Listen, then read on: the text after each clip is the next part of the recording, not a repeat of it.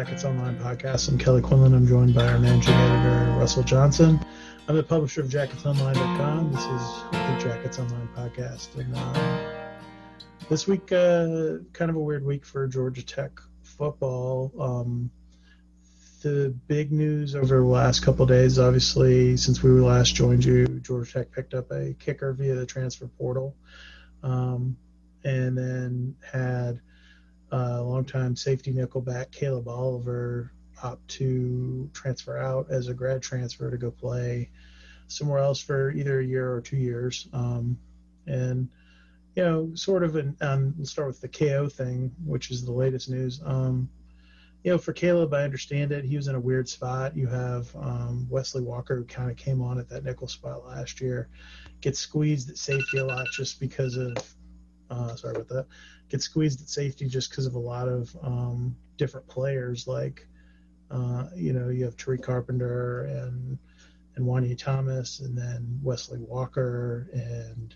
Derrik Allen and um, uh, Jalen King, um, and then they have you know a lot of new guys coming in too, and then the possibility of moving Tre Swilling over the nickel spot could really squeeze some playing time there as well. So to me, it seemed like kind of an obvious move for a guy like Caleb to go somewhere where he can play, you know, 60, 70 snaps a game instead of playing maybe 30 to 40. Um, I don't know, kind of what were your thoughts, Russell? Yeah, I think you kind of you hit the nail on the head. You know, as I like to say, um, I think you know Caleb's going to find a place where he can, you know, feature regularly in a uh, in a scheme where his talent can be be showcased. Um, you know, it was it, you can really tell just based off of the statement and the reaction from all the players on the team that you know like it, a lot of kids like to say you know no love lost or anything like stuff like that but with Caleb, you can tell that you know he's going to get his degree.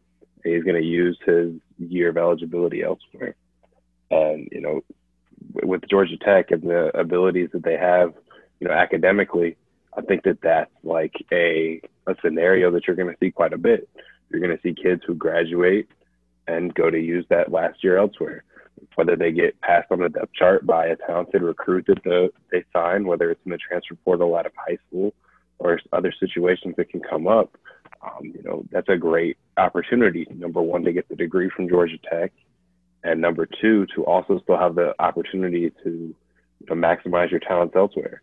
And and I think you know, kind of like what you were saying, Caleb is going to have a chance somewhere to, to, like I said, to play regularly, and that's not that wasn't guaranteed this coming season. I mean, it's sort of like they're the parallels with that running back position that we've talked about so much, where you know they have four guys who would play at most schools uh, throughout the you know 132 uh, FBS programs. Uh, similar thing with the safety position. I know the production was not there last year, but I think some of that we could chalk up to COVID. Some of it's um, you know just weird situations like you had Tariq Carpenter coming off a pretty major injury and clearly, clearly wasn't himself. So, and, you know, pass rush issues and um, some issues in front of them with the linebacker spot. And so to me, you know, I understand kind of um, why some fans are like, oh, I don't know.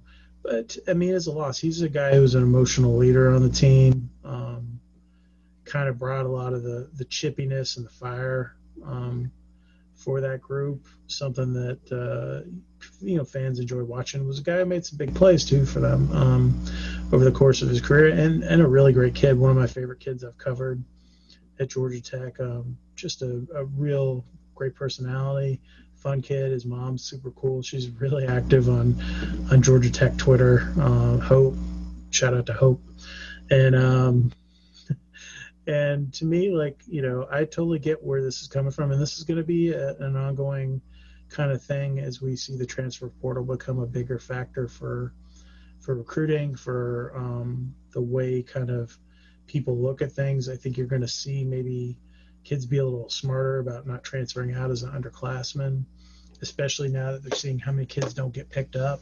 Because really, quite frankly, if you don't have film and you're not a defensive tackle or an offensive tackle, uh, you're going to have a hard time in the portal uh, as a transfer unless you have a really good relationship with somebody that's told you that they'll take you kind of you know back door.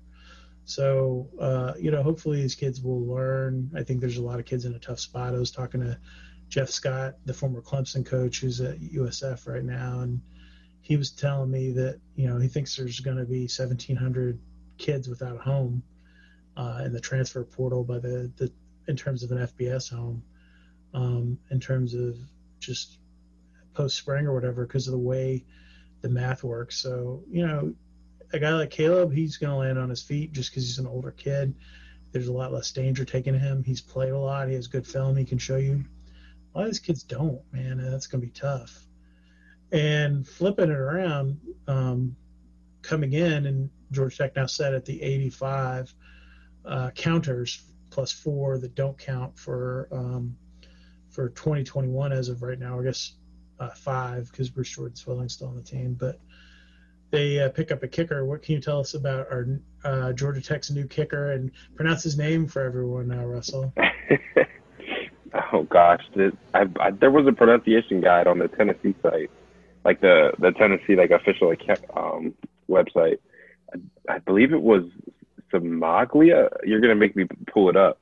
I I can't remember, but I do know that um, you know going into the season he was on the uh, the watch list for the the nation's top kicker and he's you know been on the the all conference list with the SEC.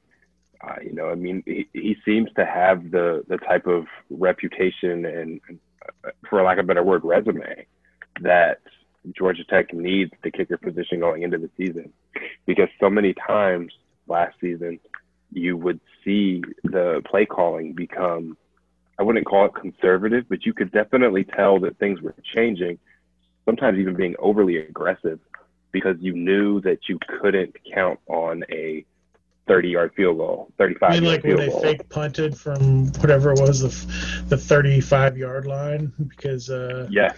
they couldn't kick a field goal. Yeah, stuff like that that drives people crazy was a result of the the mediocre kicking situation. And, and you know, Georgia Tech's been dead last in kicking the last two years, so that was clearly going to be an area where Geoff Collins needed to make an immediate, uh, you know, addressing because tech fans will forgive a lot of things, but like when you don't cash in on easy points, that's a hard, hard thing to kind of look past. And um, yeah, I, you know, to to me, like I think this makes a lot of sense. Uh, they have a little bit of scholarship uh, space to take a guy like that. He's basically kind of one year rental anyway. So buy yeah. some time for those young guys, and they shouldn't leave. So you you'll have time to develop them, which I think is a big thing too. Oh yeah, absolutely. It is C Mag C Maglia, okay, according to the uh, the Great Big Orange website. Cool. Um, but yeah, you know, like I said, you know, he had all the the honors, the accolades, and stuff. Uh, it really just he he's got to live up to it. I mean, you know, for for better or worse for him, he's got he's going to have expectations when he comes in, and um, how he handles that when he gets there, and how he handles that in game situations is is going to be big, because not only is he going to be the the guy in terms of kicking, he's also going to be the guy that the freshman kickers who are going to be freshmen again this year, especially the one that missed the entire year after his knee injury. Steven Verdisco. Yeah, these kids they're going to be kind of looking to, towards him for for mentoring, for you know maybe even helping them with some technique they may have really struggled with in 2020, and you know it could become like a, an effect either where Georgia Tech could start taking these kind of kids every year if they need to, and uh, they've shown that they're not afraid to do so but also that you know he could be someone who can help you know kind of explain the nuance of you know special teams to, to these kids and, and show them what they were doing wrong or maybe even coach them. Yeah confidence is such a big thing. I mean even if you go back to when harrison butker was a young kicker at georgia tech his first two years were not um, he was not the kicker he became later in his career. And you know, I think it can get in your head. They had some fundamental issues that got uh, got in the kickers' heads a little bit, and you know, the kickoff piece improved. That was an area that everyone was complaining about after the 2019 season. They they bring in that Austin Kent kid from UCLA. He comes in and does a decent job. I know people weren't excited about that, but they were like in the middle of the pack in terms of kick coverage and kickoffs and touchbacks and all that. So. Um, yeah, hopefully this will there'll be a nice sort of uh, band aid because really, you know, they could have lost the Florida State game, quite frankly, if they had not got lucky, hit the field goal in that game, and then um, yeah, you know, there were several other games where it really did impact them where they didn't have kicking, and really over two years it may have cost them a win or two, which is significant when you're you know winning three games a year right now. So. Uh, right you know, there's there's a big difference, right? If you're five, six wins versus, or if you're say won seven games, eight games in two years and not six, like just the public perception of that's big. So it's important for them, and you know they've embraced this moniker of wanting to win now, and they have that on their win on their uh, off season workout stuff, and yeah. I think that uh, it's something they're embracing and you know something else that was kind of interesting. I thought we were going to be three weeks away from spring ball but it looks like they're going to push that back a little bit more. Um, the the decision in part is sort of a twofold thing. One is you have players that are still banged up. The from talking to a lot of people across college football the the the length of the season last year the lack of pre the, the, lack of normal training leading up to it, and then also um, the just the the grind. They were in six months instead of like five or four and a half. Um, kind of wore kids down, so they're going to take a little more time for uh, conditioning and those types of things, and then get into the workout phase.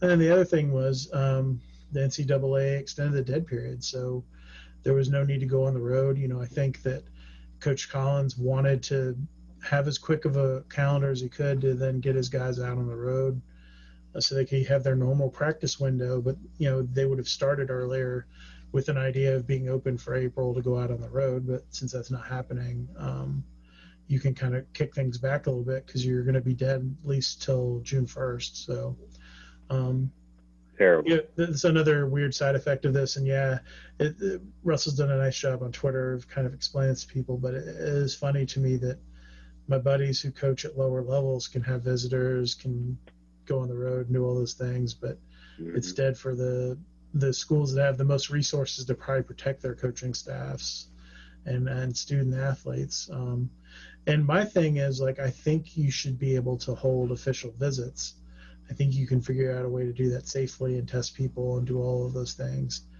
And they're just choosing to not even do that, and that kind of sucks because, you know, I can count. I know like a hundred kids that enrolled early that never visited the school they enrolled at. Like just off the top of my head, from kids we knew from the last cycle, like yeah, assigned places or transferred places. Um, none of those kids had really taken visits unless they took them as juniors, so or really early on. Uh, you know, it was one of the benefits of Georgia Tech was they had a lot of kids on campus for 2021 during 2019 as underclassmen, but that shit's wearing out now. Like they're yeah they're done with um, most of the kids that have been on campus, except for like really young ones that just maybe came to a game. So Right. Uh, it's a tough spot now for all these schools. I was talking to a couple of coaches this week, and they were telling me that, you know, they're sort of in, like, especially for new staffs, newer than say Geoff's staff. there a lot of these new coaching staffs are, are in tough water because they may not have any relationships with the local high schools that are in the recruiting area. Say if you're Josh Heupel and you just took over at Tennessee, Tennessee recruits nationally there, but they recruit you know, Nashville and Memphis and um, Atlanta. And really, other than Atlanta, Central Florida wasn't recruiting those areas. So that staff's now got to start at square one. So he's hired some guys that have a little more experience recruiting those areas. But, you know, for the other ones on their staff, those guys are starting at square one. And this is a time. Why that matters more than anything to me is this is a time when you need to be a coach, be able to pick up a phone, call the coach at Walton High School, and be like, "Hey, man, who are your guys? Like, tell me the truth about X, Y, and Z."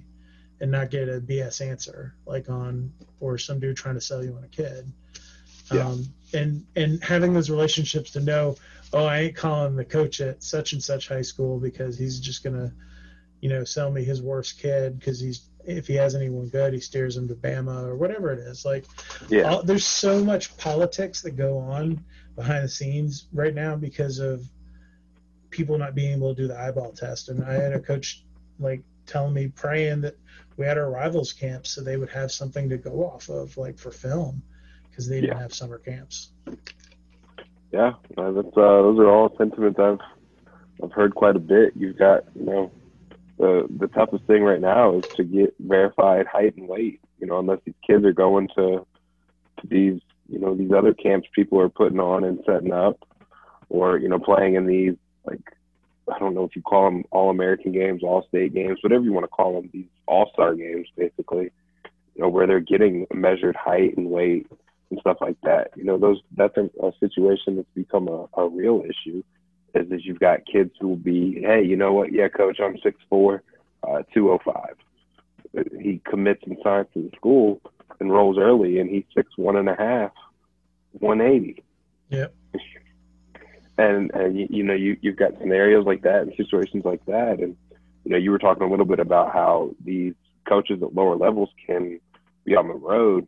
The thing that i've noticed quite a bit and heard quite a bit is that those coaches are talking to the higher level coaches. So like their insights whether it's when they go in and do like these virtual workshops and stuff you know they may exchange notes on a kid or they may exchange notes on you know, a situation or or something like that. And it's it's really it's I wouldn't call it a, a lifesaver, but it's something that has saved you know a lot of high level Power Five programs from taking a kid they may not normally take because they just don't know all they can go off of is film. And and that's why, you know, last year they they were so pick. A lot of schools were so picky at first, and then when the dead period got instituted and grew and grew and grew longer and longer, the, the what happened was was these schools started to take and squeeze these kids into committing.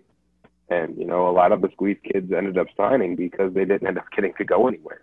You know, they kept saying their recruitment was open 100%. You know, the one kid I'm not going to say his name as much as it'll upset people. He tweeted so many times his recruitment was open. He was hoping somebody was going to come come at him and ask him to come visit their campus or do something, and they never did because they never like got to see him in person. They never got to see him camp. They never saw updated 40 times. They never saw updated shuttles, and it, all of these things kind of um, just they they add up. And when you have all of these uncertainties, if you don't feel like all in on a kid, you shouldn't squeeze them. No, and you know this this could lead to a really weird error from this 2021 class of like sort of some kids that shine that fell through the cracks. Like I think that's going to be something that'll be really interesting to watch, like at the lower G5 levels and, and the FCS are there like some stud kids that just totally fell through the cracks because they didn't get to camp or whatever? I think we had four camps last year out of 12 or 16 that we normally do. Um, we got like our two Florida camps and then like one of our Texas camps and something else, and that was it. Because I remember the day that everything shut down, I was um, getting ready to fly that weekend to Dallas for the Rivals camp in Dallas, and um, you know, the, the, there were so many parts of the country we never even got to, including Atlanta. Um, yeah. So you know, hopefully we will. We're keeping our fingers crossed. Rivals doing their best to put together a camp season um, at some point. You know, hopefully late spring. Um, Russell and I can get out. It's important for us too because it's our opportunity to look kids in the eye. I mean, that's where you know Jahmyr Gibbs blew up. Um, a lot of really interesting kids have blown up from our camp series over the years, and it's kind of a cool thing. Even just on, it's been interesting even on other levels. Just you know, um, you know, God rest his soul, Bryce Gowdy. That's where I got to hang out with him for at five star um, and get to know that kid really well. Um, you know, one of the kids I had a lot of fun with actually many years ago was Leonard Fournette. Um, before we went to LSU, it was really a lot of fun, really respectful young man. There's a lot of kind of cool stories about different guys that were, um, and kind of the weird characters you come across during um, those camps, and then getting to see their personalities and all that fun stuff. So for us, it's important. We like to go to those things. We like to try to cover them. It helps deepen our relationships with those kids as well for uh, covering their recruitment and understanding kind of what's going on and and having an understanding too of kind of like even how locked in somebody is and kind of yeah. w- what their mindset is. And, you know, one of the big things that Russell and I do at these camps is like we'll walk up and talk to all kinds of kids. Like we went up to Myles Murphy uh, two years ago and we're like, hey, you know, just ask them about say Georgia Tech, and you can tell immediately by their body reaction before they even say anything yep. whether or not that kid's still interested or not. You know, that's how Yeah. we're able to get a little bit of a read on Jahmyr Gibbs, who didn't talk very much, like um, from from those situations. So, you know, that's the important part of um, why we try to, to hit the ground a little bit, um, and and you know, it's the same thing for coaches, man. Like anybody can kind of BS you. It's almost like online dating or something where like these people are, you know, talking to these young men and they're saying all the right things. In the meantime, they're talking to five other coaches behind their back about telling them how much they love them. And then there's the one that they're secretly waiting on for them to respond. I mean, it's totally like online dating, man. Like now that I think about it, um, as somebody went through that uh, many years ago, like um, it's totally like like a Tinder, Match.com kind of thing. Like how the, these everybody's talking to multiple people and like there's all this stuff going on, including the coaches, and you're trying to like find your match or whatever, uh, your your commitment. And that it's funny to me that that's. Um, and it's so different because when you see someone face to face and talk to them, you can tell. I, I can tell you a thousand times I've talked to somebody that's a source and they've been like, yeah, you know, I met with so and so and no, that kid's not a fit at our program or whatever. Yeah. Um, and that's the first thing that I get asked when, say, like a Caleb Oliver goes in the portal. Um, Russell I will get asked from somebody at another school that might be interested, just like a background on them. It's almost like, Yep. um, uh, you know, a job interview where they check your um, References. uh, yeah references you know it almost works like that i have a lot of people reach out to me asking me about different kids over time and and it'll work the other way too i'll have people ask me you know if i think so and so is a fit for georgia tech and should they bother getting in touch with that staff or not and i could tell them well you know they have a running back and i'm like well they're not taking a running back right now like that's not a freshman like you know they don't Yeah. so like I would say, you know, go maybe you should hit up school X that needs running backs that I know um, is a little shy on them. Typically out of the conference or division, I will send people, but um, you know, I'm not trying Yeah. to backstab uh, Georgia Tech in any way, but um, that's Right, sort of right. the, the beauty of like all the different stuff that the weird things that go on behind the scenes. I joke with Russell like so much of our jobs is like stuff that never gets even like put on the site or we can write about or Yeah. um, putting out fires. I mean, like the Caleb Oliver story, I sat on for almost two weeks, like, um, and just wanted to let him tell his thing. Like, I didn't want to be the guy to be like, "Hey, the, you know, so and so's not on the roster anymore, and he's going to transfer, and here's why." It wasn't my story to tell. It's Caleb's story to tell. Like, yeah. um, you know, I'm not trying to make it's you know it'd be different if it was in the season and they're playing games. At that point, I feel compelled to, you know, if a Mary Brown leaves or something, I I kind of have to write about that. But like you know, in the off season, man, like I'm not gonna burn a kid, especially when like Caleb has been really good to me and is a good dude. And you know, there's we're gonna,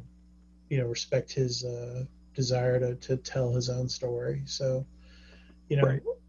that's something that people I think don't think about. Um, right now, the other thing too is a lot of teams are um, with 22 are going real slow. Um, if you look at who Georgia Tech has as a commitments, a local kid they know a lot about um, Antonio Martin. It's not a kid from California or a kid from the Midwest or something that they don't haven't laid eyes on, seen in person, knows coaches, all that stuff. And I think you're going to see this early batch of commitments for different schools lean very hard on, on kids they know really well. Um, and I think that's also why everyone's being so uh, careful with their quarterbacks too because really the only ones that have come off the board are sort of no-brainer takes for those schools. They haven't been like the guy who's maybe like the B guy on their board, you know, the fourth guy on their board.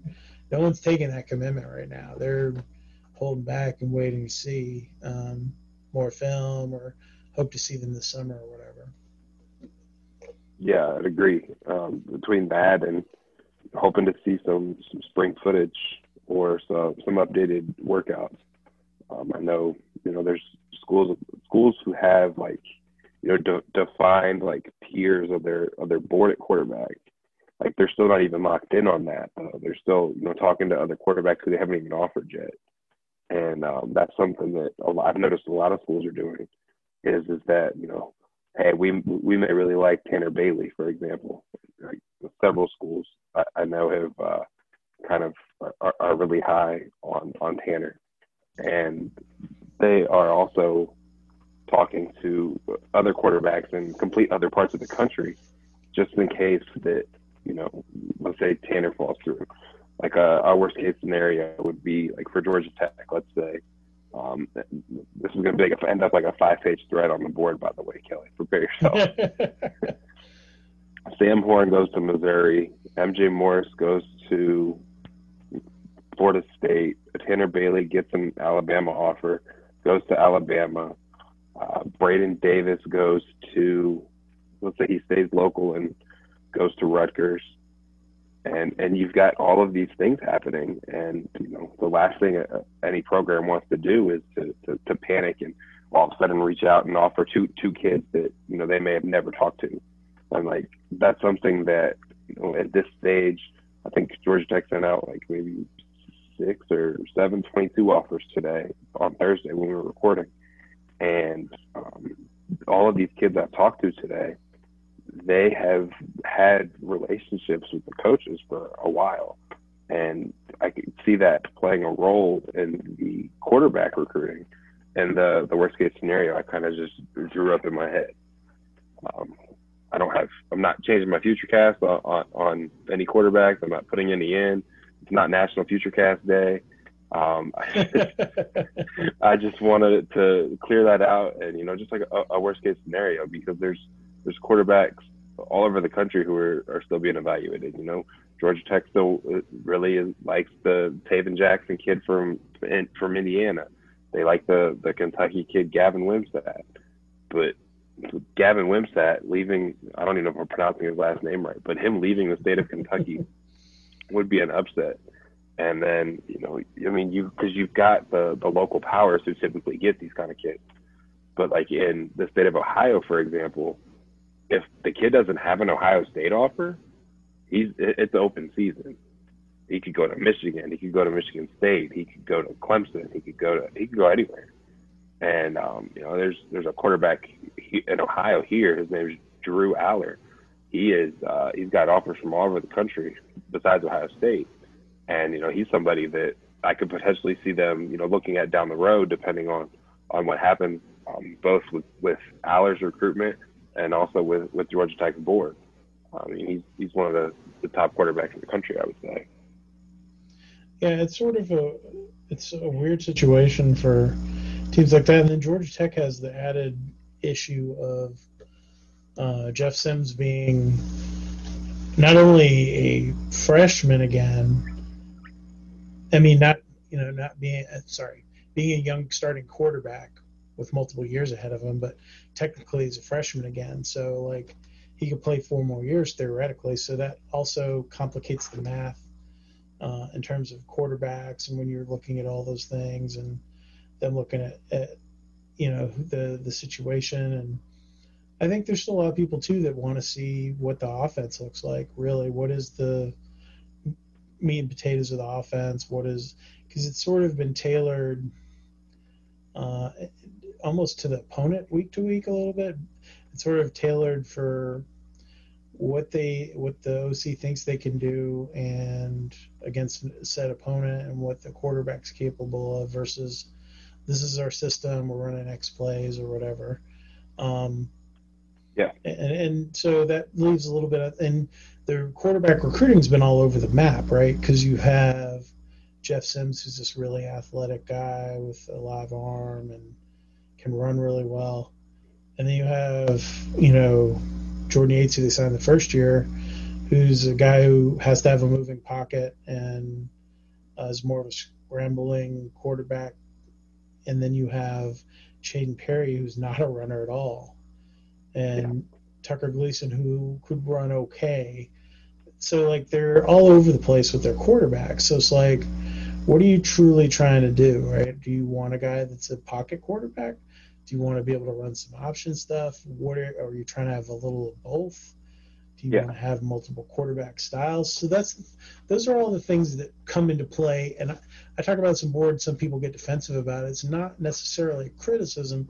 It's an observation, and it's something that other people are seeing outside of the program that, that um, becomes an issue in quarterback recruiting because they're cutting on the film and they're like, you know, okay, they're doing X, Y, and Z, but you know, and then like towards the end of this past year, they figured out to tell Jeff to run for the first time. Like they had had him kind of hang in the pocket a lot, and then they started using design runs. The same thing with James Graham, and it was sort of like, well, these kids could always run. Why do you not have that in the plan earlier? You know, like. So there's just a lot of, I think, um, uncertainty about all of that. Um, obviously, a big season for the offensive coordinator at Georgia Tech as well to kind of prove um, sort of his ability to develop a quarterback, right? Because you want to see, in all fairness to, to Coach Patenaude, he has not had an older quarterback to develop that's fit at all his system at this point. So now he has right. a guy in his second year that fits and can do enough of the things they want to do that they've made him the guy and gone chips in on him, right? Like, you know, they could have easily have played Tuck some last year and kept him around or whatever they wanted to do. They've gone chips in on Jeff Sims, so it's like um, you want to see that level of development year to one to year two. It's like an NFL quarterback. Like when you see a rookie NFL quarterback, you want to see that big jump year one to year two. That's where you should see your biggest jump and improvement.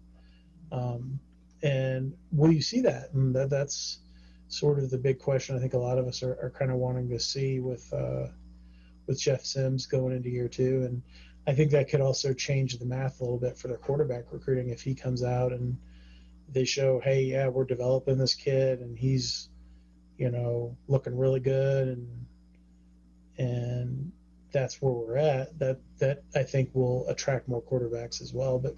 Right now, it's, you know, it's a little tougher of a sell. Um, and you know you have an imperfect option in MJ Morris and Sam Horn, who's probably got a little, bit more better fit, but has probably better options at this moment. So, or comparable options that are um, maybe with more proven staff. I'll put it that way. So, um, it'll be interesting to see kind of what how this all plays out because you can make fun of Missouri; they suck, but their offense has been pretty good. Like they don't struggle to move the football like um, yeah. or you know some of these other schools and that are in that mix too. So it's like, and you're always at the mercy of what you know, an Auburn or you got Auburn with a brand new staff. You have um, yeah, they have Tennessee a with a brand new staff. Mm-hmm. You know, and well, but there could still be movement with those within those programs, even though Auburn got their quarterback is from South yeah. Carolina. Um, when they flip Gunner, but like you know, those things can change, man. Like we got a long way to UGA flipped Gunner. I'm sorry, yeah, UGA flipped. Gunner. They flipped. Um, Yeah. Who did Auburn get? They took. Uh, They took the kid from Savannah, Holden oh, that's right. Yeah, yeah, yeah. Sorry. Yeah. So like, when you look at how all those things play out, they can change, you know, and especially with no one having taken visits, um, there's a lot that can change between now and then. And you know, say even with Gunner, right? Like, you know, what if JT Daniels does well and he's staying for two years? Like he could potentially, he has two more years there if he wants. Like, Yeah. you know, does that change his math? Like, and what are the?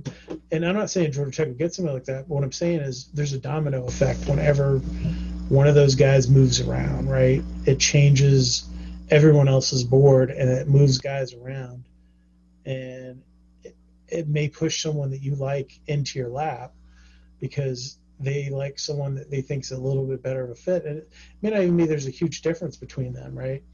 Like you have one A and one B. Say let's say MJ and and um, and Sam Horn are one A and one B on the board, right? Um, maybe you get one C as somebody else that falls into your lap that you would really like, but maybe he's not considering you right now. So I think a lot of schools are trying to stay open to see what's going to happen. Um, Yeah. You know, I, I think that uh, if I were a quarterback, I would not be in a hurry. And it's such the opposite because half the time these quarterbacks are committed in like November of their junior uh, junior high school seasons. Yeah. Like, you know, uh, most teams would have several quarterback commits, um, you know, way out in front of everything to kind of lead the class and help them as an ambassador. And that's the first thing many staffs like to get out of the way is they figure out that quarterback and then build a class around that. That's not happening at all. Um, as a matter of fact, I'd be curious to see. I'll look this up while we're talking. How many of these Quite the top quarterbacks? have them. um, how many of the top quarterbacks in the 22 class are even committed right now? Thinking Nico's committed to Florida State. Gunner's committed to UGA. Wisconsin got I don't need a, a three star. So we'll go with the dual Um, threats because that's the ones relative to probably what we're talking about a little more. Yeah. Um, so for 20, uh, let's give me 21, I don't need 21, I need 22. For 2022, let's see. So you got A&M as a quarterback. So out of the top top 12 right now, only two are committed. Yeah. Um, Wimsat's number one uncommitted. MJ's number three uncommitted. Um, you got the kid at Lowndes who's uncommitted. Uh, Tavian Jackson, who you're talking about, uncommitted. Um, there's a kid in Memphis that's uncommitted. Devin Carter. Yep. And there's a kid. There's a kid that's committing Saturday, I think, from Alabama. He's number 11. And the kid from Osceola is number 12. So that's just the dual threat guys, right? Um, Yeah. and then if we want to look at the pockets or the pro style, I call them the pocket QBs. Um, Pocket QB. That's what we used to call them back in the day, man. Um, there'll probably be a few more committed in that list. Just those guys tend to be a little more so in the top Yeah, we got the kid. Ohio Top- State. Top 15 you've got one two three four five six seven so half of the top 15 well under half are committed already Yeah. um, but And three, six, eight, nine, 12, 13, 14, 15 are undecided, gotcha. Include Taylor Yeah. Bailey and um, Sam Horn and the kid at IMG who has maybe the worst mugshot picture I've ever seen. AJ Duffy. Go look it up. Oh yeah. you get a chance. It's a he looks like a stereotype guy that would be in like a New York pizza place making a pizza with like a gold chain on. Oh gosh. It's a not a not a great look for him.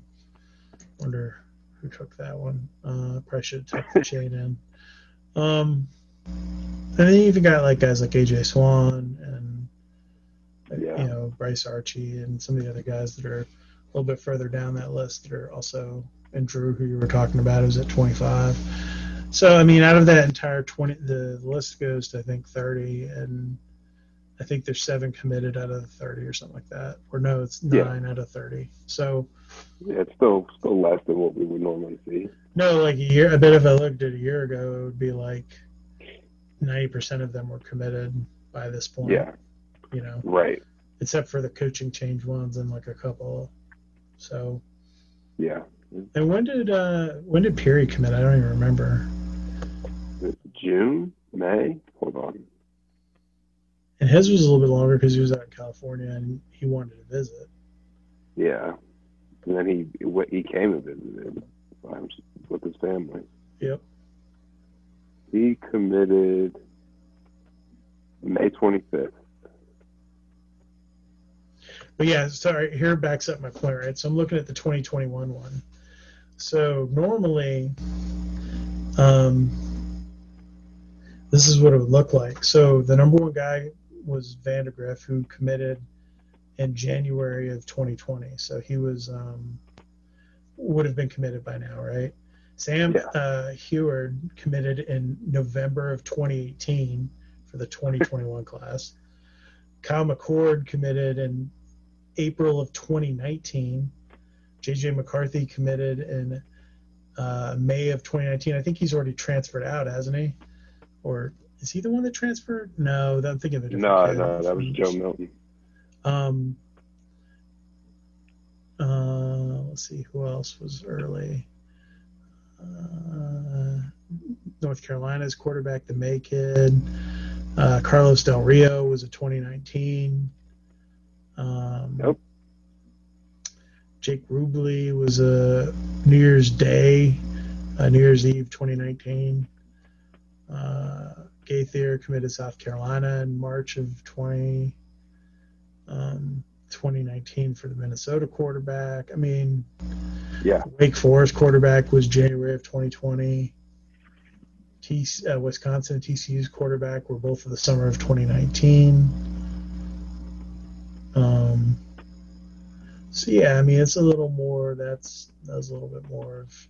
So that was like half the class was signed um, Yeah. by this point or committed to There's still going to be uh, there's still going to be a few dominoes that need to drop one way or another before Georgia Tech's going to get their, their first quarterback. And I think for a lot of fans, that's kind of hard for them to to grasp because lately I've noticed that you know the the fans kind of have a different perspective on the situations kind of that we're talking about right now than what is reality. You know, we're we're talking about how there's so much fewer co- quarterbacks committed now than there was this time last year, but in their head they see Auburn has a quarterback, UGA has a quarterback. Oh my gosh, what are we doing? And and they get this kind of they get that mindset to where they're like, you know, hey, let's just pick one and go. But what it seems like the Georgia Tech staff has done is, you know, they've remained patient. You know, they just offered Tanner a few weeks ago. They could still offer several other quarterbacks, and you know that they, could be fine with them. Uh, but just you know, being patient, like all of these schools are. I mean, you got to wait to see what Alabama's going to do. You got to wait to see what Clemson's going to do. Because if if your quarterback does not have anything to do with Alabama or Clemson's recruit, like domino effects, then you're probably not recruiting the right quarterback. Yeah, and, and that's a position where it's okay to be in that that sort of um, thing because quarterback is one of the ones that's a little more um, tends to be a little easier to evaluate. To be honest, it's there's not the boom and bust that you find with like linemen or whatever. It's sort of pretty pretty similar to what you get when you see them on the field, like what you saw in high school and uh, Yeah. you know, and their ability to learn things, and that's where the camp thing's really interesting for us because you know we see kids. Um, I, there was a kid that had a Georgia Tech offer last year. I think I talked about this one of the podcasts. Yeah. But he stunk it up at one of our camps, and Georgia Tech, a lot of other schools dropped him because it was clear he struggled in just um, pass skeleton stuff. And that was a bad sign because it wasn't even like he was struggling with, you know, he was struggling to throw the route tree. Like it was not just a, um, with corners on him in a seven on seven or or, or one on ones. It was just some basic throw stuff and mechanics and yeah. that's where film can lie to you a little bit because the dude would like run all over the field and make a throw like Mike Vick, but it wasn't really when you kind of looked at it, you realized the ball wasn't that great, and you know the dude was wide open because the entire defense was converging on him uh, to defend him. So a guy was just like you know ten yards behind somebody or whatever. Yeah. So you know, those are the things you got to evaluate, and I think that um, it'll be interesting to see who ends up being in this class, and it's you know if they're with the plan to make it a two quarterback class, it makes it even more interesting to me. Yeah, I, would agree with that, and you know something else I was talking about on the board this week was the fact that um, you know their two quarterback situation is different than say the quarterback situation of Florida State where Florida State doesn't have a defined starter and somebody who they are expecting to start. And it's kind of ironic that Florida State's a school I'm using because, you know, for so long, Jeff Sims thought he was going to be the next guy for Willie Taggart there at Florida State. Um, but Sims has, he still has five years to play for. And that's something that I don't, a lot of people don't seem to, to fully understand is that you know, you're not going to get two four star quarterbacks who are going to be like, hey, you know what? We're all in on Georgia Tech. We're we're good to go. We're gonna we're gonna beat Jeff Sims, and we're gonna beat the other guy they sign.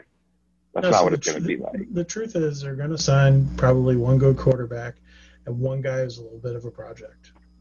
Yeah. Um, to be brutally honest about it, a kid that's you you know has a lot of upside, but maybe is a borderline P5 guy coming out of high school or um, it's just maybe a guy who fell through the cracks. Like I mean, that's how, let's be honest, that's how they ended up with Jeff Sims. He they make a coaching change at Florida State. He finds himself opened up. Georgia Tech has an extra quarterback spot, and it makes sense, and they take him right because Lucas Johnson left, and they had an, an extra quarterback spot, and they needed yep. quarterbacks. So you know they had been chips in on Tucker Gleason. So even if you're the second guy, it doesn't necessarily mean you're not going to be the guy if you can come out and work and figure it out.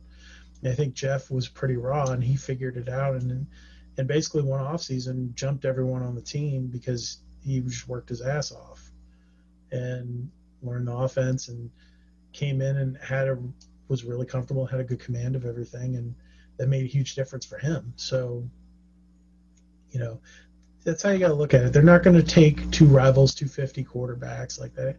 Even Clemson would struggle to do that, or Alabama. Like, yeah. no one's coming in that situation with another big time name. Like, it's just not happening unless it's a situation where someone comes in January or something, or there's coaching right. change.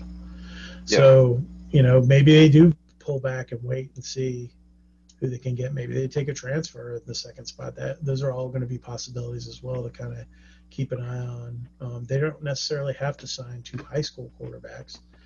They could take a transfer even if the the right person becomes available. So it's an ever evolving thing. This is the one thing we, we always try to warn people about because they get upset when something doesn't happen. Like we figured that MJ would be committed at this point because originally it looked like that was the plan but they were also planning to be on the road in January doing evaluations. Yeah. And they didn't plan for COVID to last this long. So things change, man. It is the nature and the number one thing in recruiting. And you have to be flexible. Nothing's in stone. Um, you know, I think that um, Jeff Sims is a great example of that just with what happened with him at Florida State. You know, he was the sort of focal point of Willie Taggart's class. And ends up not going there after a coaching change. So you just never know what's going to happen. You got to be being flexible gives you the opportunity to bring in a Keon White or a Devin Cochran or to bring in a Jeff Sims or whatever. And that's something I give this staff a little bit of credit for. They've managed to kind of keep some spots handy for when those opportunities arise versus maxing out early, trying to play the um, trying to play the rivals game of winning the recruiting rankings. And instead, this last cycle, they addressed their needs to make them a winning football team in the short term rather than just you know punting and, and rebuilding like they're an NFL team that's playing for draft picks. They're not. They're there's no benefit to that for them to to punt off another season and be bad for another year because it's going to end up costing them in recruiting. So, you know, put your chips in, take your Keon Whites, take your Devin Cochrans, take some calculated risks with a Kenyatta Watson or a Kevin Harris, and and build your team to win now. And that's, I think, what the expectations are. And it'd be really interesting to see if they can pull it off. Yeah, I agree. Uh, switching gears a little bit, don't want to keep this going too long, but uh, basketball, obviously, kind of a sucky week with the, you know, win the pick game BC game gets knocked out. They don't play the worst team in the conference right now. Georgia Tech has played the hardest ACC schedule according to KenPom and yours truly, who's also looked at the numbers. They played more games against the top half of the league than anyone else, and less games against the bottom half of the league than anyone else. Uh, they travel to Miami, who's battling Wake Forest for the second worst team in the ACC this year. Uh, you know, like Wake Forest, they have a pulse. They can beat you if they get going. Uh, it should be a tough game. Jordan Usher's back, healthy. It's hard to win in the on the road in the ACC. Then they may or may not play Virginia Tech next week. Um, they could play Notre Dame. They could play the BC game and move some stuff around. They could play the NC State game and move things around because there's multiple teams down with COVID issues right now. So uh, that one's all up in the air about what they're gonna. I think the last two weeks of the season is going to be literally maybe three four days out. We know if we're lucky who's playing who.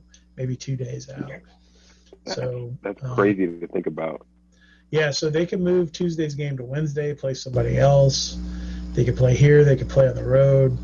Um, just all depends on if Virginia Tech's ready to go or not. So we should hopefully have a little bit better of an understanding by Sunday of where they stand, their timeline, right. and then if that game moves forward, and if they try to add a game on the 25th, that Thursday, and play, um, and maybe move the Cuse game back or something. So, or tip it later than noon on Saturday. So there's a few options there.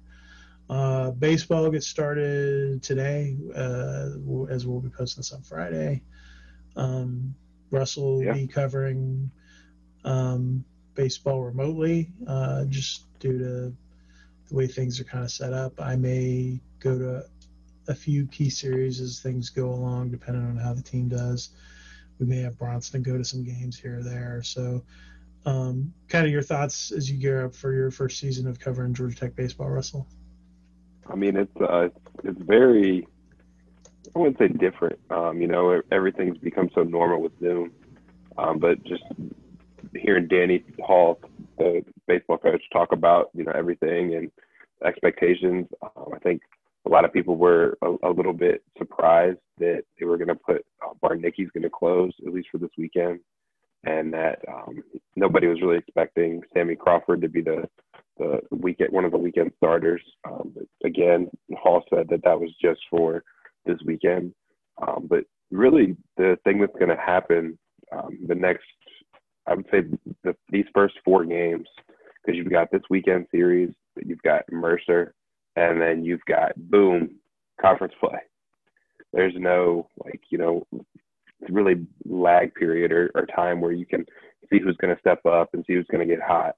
So you know you're going to have to put in the freshmen. You're going to have to put in Kevin Parada who everybody is, is talking about the the hype machine for him is was almost is almost so high right now that it, it, it's really understandable why Hall talks up the the other catcher as much as he did because I mean this, freshman you know who like nine times out of ten would be in a, in a major league spring training probably or at least at the minor league spring training for like an organization um, it doesn't have that happening because the MLB draft was the way it was. And then you've you've got him, you've got Marquise Grissom Jr., who you know I'm really excited to see. It sounds like he's going to start either um, in the pen or he could potentially end up starting the, the Mercer game next week. Um, it, it, just you know there's a lot of excitement around the the baseball program and back when I first joined um, back when Collins first got to Georgia Tech, there didn't seem to be anywhere near as much buzz, no pun intended, about the the baseball program. And since you know Ramsey's got there and Danny Borrell's got there, um, it, there's just been a lot more excitement. Uh, they seem to be recruiting better. Um, it, it's just going to be a, a, a seems like it's going to be a really good season.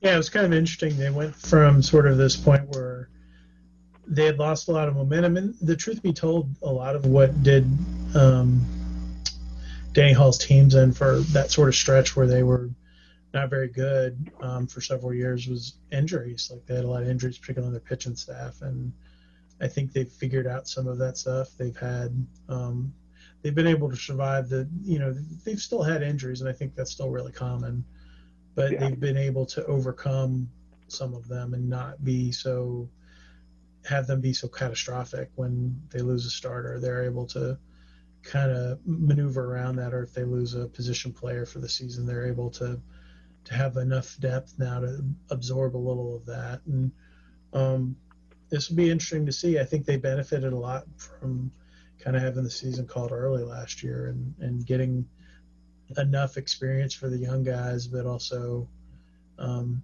being able to to give everyone that extra time to kind of heal up and, yeah. and start to have um, a healthy rotation again and a little bit of bullpen depth. And it'll be interesting to see how good this team is uh, this year and can they compete. And I'll be fascinated to see how baseball does in terms of you know COVID stuff versus like basketball and some of the other sports. Like how many weird series do we see? Do we see things get shut down or not, or how do they handle yeah. That? Oh yeah, I'd agree 100. percent You know, we're talking about the health. You know, if from the sounds of things, Brant Hurter's um, back to 100. percent And he hasn't pitched in like three years. Like, yeah, I mean, yeah, it's, it's been a while. He pitched the first half of the season where they went to so two years ago. Two, so it's been almost two and a half years since he was fully healthy. Yeah, and uh, he, the, the reports have been, you know, glowing reviews. Uh, you know, really excited to, to I could see him face somebody not wearing navy or white is what I continue to hear. Uh, you know, just seeing how his stuff's going to move and you know what his basketball is going to look like. And I mean, Eastern Kentucky isn't isn't exactly a juggernaut in their conference, but they're also not like uh, a pushover. Like we're not ex- like the media isn't expecting them to beat Eastern Kentucky like ten to zero or anything like that. They're not going to shut them out. I mean, there's it, it's going to be a, a, game at least Friday night, or at least Friday night should be because there's going to be rust. There's going to be a lot of rust. Um, you know, as much as you can try to to replicate a game situation, it's not it's not doable. I mean, it's not. It wasn't doable in, in football. It wasn't doable in basketball. I mean, Georgia Tech fans could, could tell you all about the first two games of the season. Yeah, that was uh, something that shall not be repeated. That's for sure. Yeah, but um, you know, I talk about hype, and you know, just this.